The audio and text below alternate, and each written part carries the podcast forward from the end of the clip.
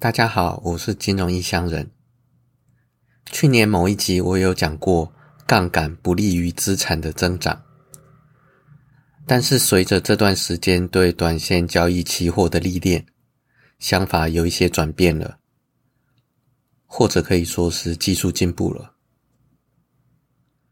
之前是说，使用杠杆碰到亏损的时候，要赚到更高的报酬率才补得回来。单从这一点来看，确实不利于资产的增长。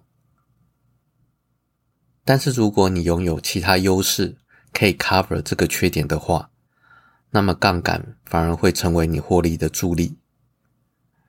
这些优势包括稳定适合交易的心态和优秀的执行力，更精准的抓到进场点与出场点，或者是一套经过长期验证。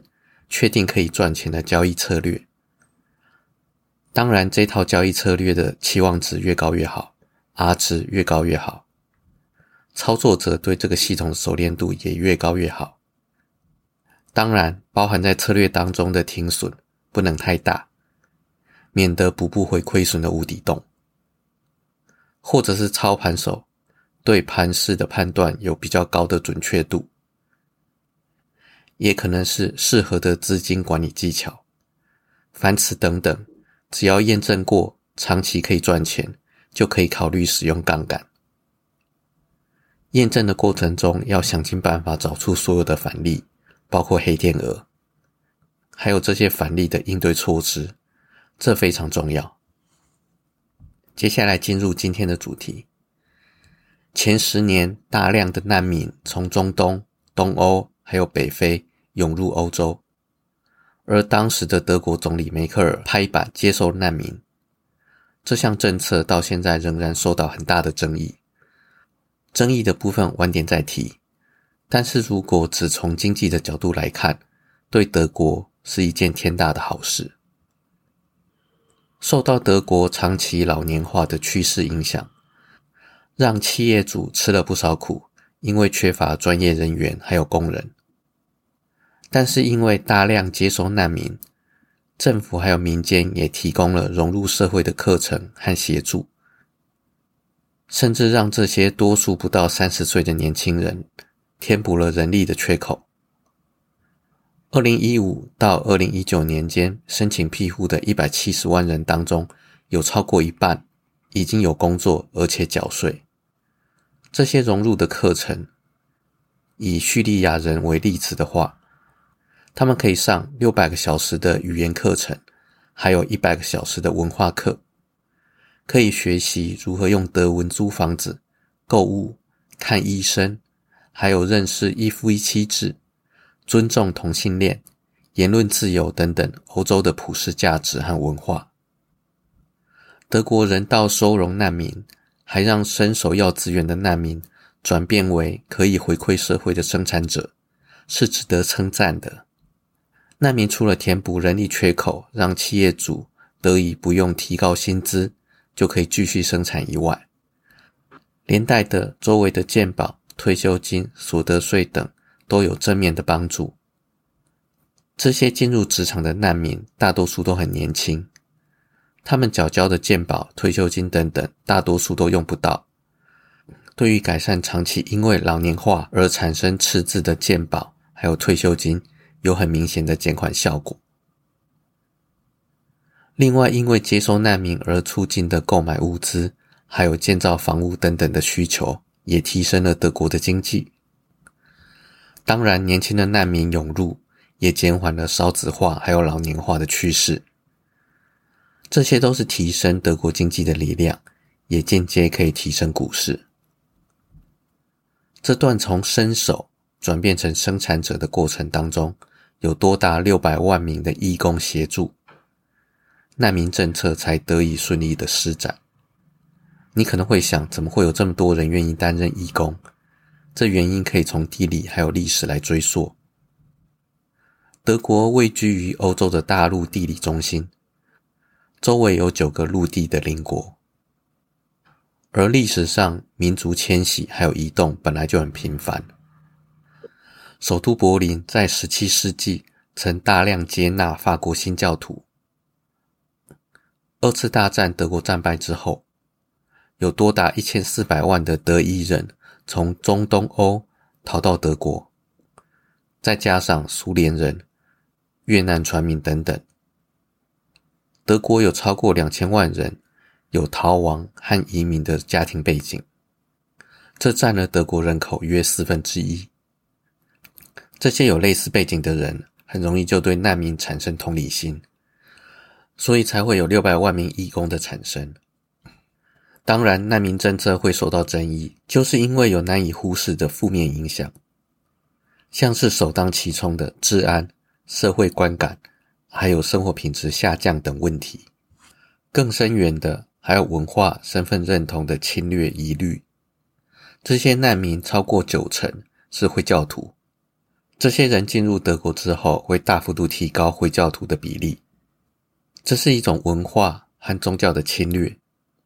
利比亚前强人卡达菲曾经预言，伊斯兰教将会不需暴力的在几十年内席卷欧洲。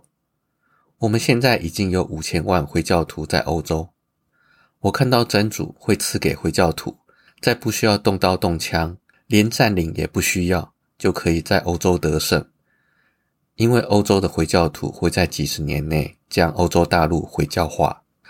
除了文化侵略，你可以再想想欧洲和中东因为宗教而发生的事件、战争有多少，而产生的敌对情绪、恐怖攻击有多少，就可以知道这些进入德国取得公民资格的回教难民，有被恐怖分子混入的风险。而这样的恐怖分子取得在欧洲自由移动的权利之后，更容易在整个欧洲进行恐怖行动，如此一来，治安堪忧。另外，民粹主义也因为难民政策而继续抬头，这些都是难民政策人道光环之下的阴影。刚刚讲的是民族迁徙和人口移动造成欧洲德国的影响，但是民族迁徙和人口移动是不分区域的。美国长期也有从墨西哥边境进入的难民问题，在这方面，现任美国总统拜登比前任总统川普还要宽容得多。拜登采取佛系的态度，但是同时也让底下的州长们直接面临收容难民、教育、文化冲击、治安等问题。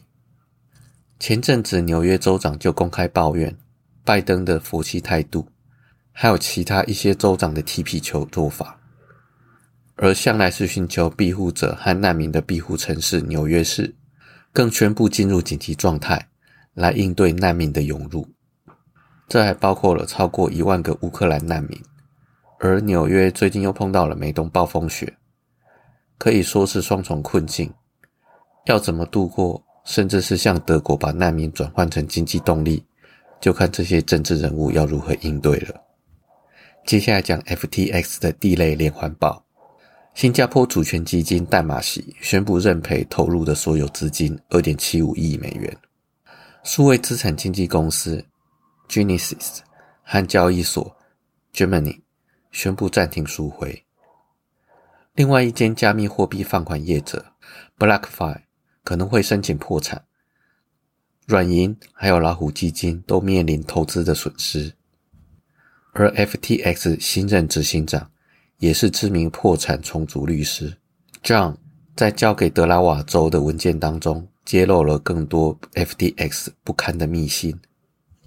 经历过美国最大企业弊案安龙案的 John，他表示，在四十年法务还有重组职业的生涯当中，从来没有看过如此糟糕的企业管控，完全没有可以信任的完整财务资讯。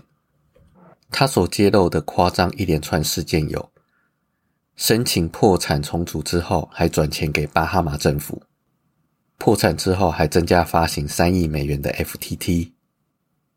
阿拉梅达应收账款四十一亿，其中 SBF 借给自己十亿。用 Slack 软体就可以请款，用表情符号就可以批准，用通讯软体沟通并自动删除所有的决策记录。用户资产并未被纳入 FTX 的资产负债表。现金管控失当，搞不清楚有多少现金。合作的审计公司存在于元宇宙。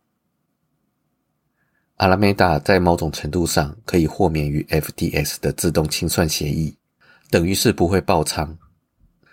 资产没有妥善的治安管控和记录，篡改资料、掩饰盗用记录等等，如此夸张、便宜形式的公司治理，没有出事真的很奇怪。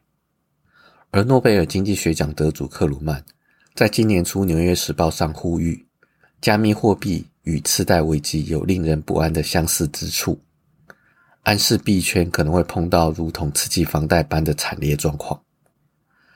至于克鲁曼的预测会不会成真，就让我们继续观察。另外，FTS 破产事件正由 XTR 电影工作室在巴哈马拍摄纪录片，导演是曾经获得奥斯卡提名、得到艾美奖的 David Darg。什么时候拍完还不知道，不过等电影上映之后，我会想办法去看的。我是金融异乡人，今天就先到这边，拜拜。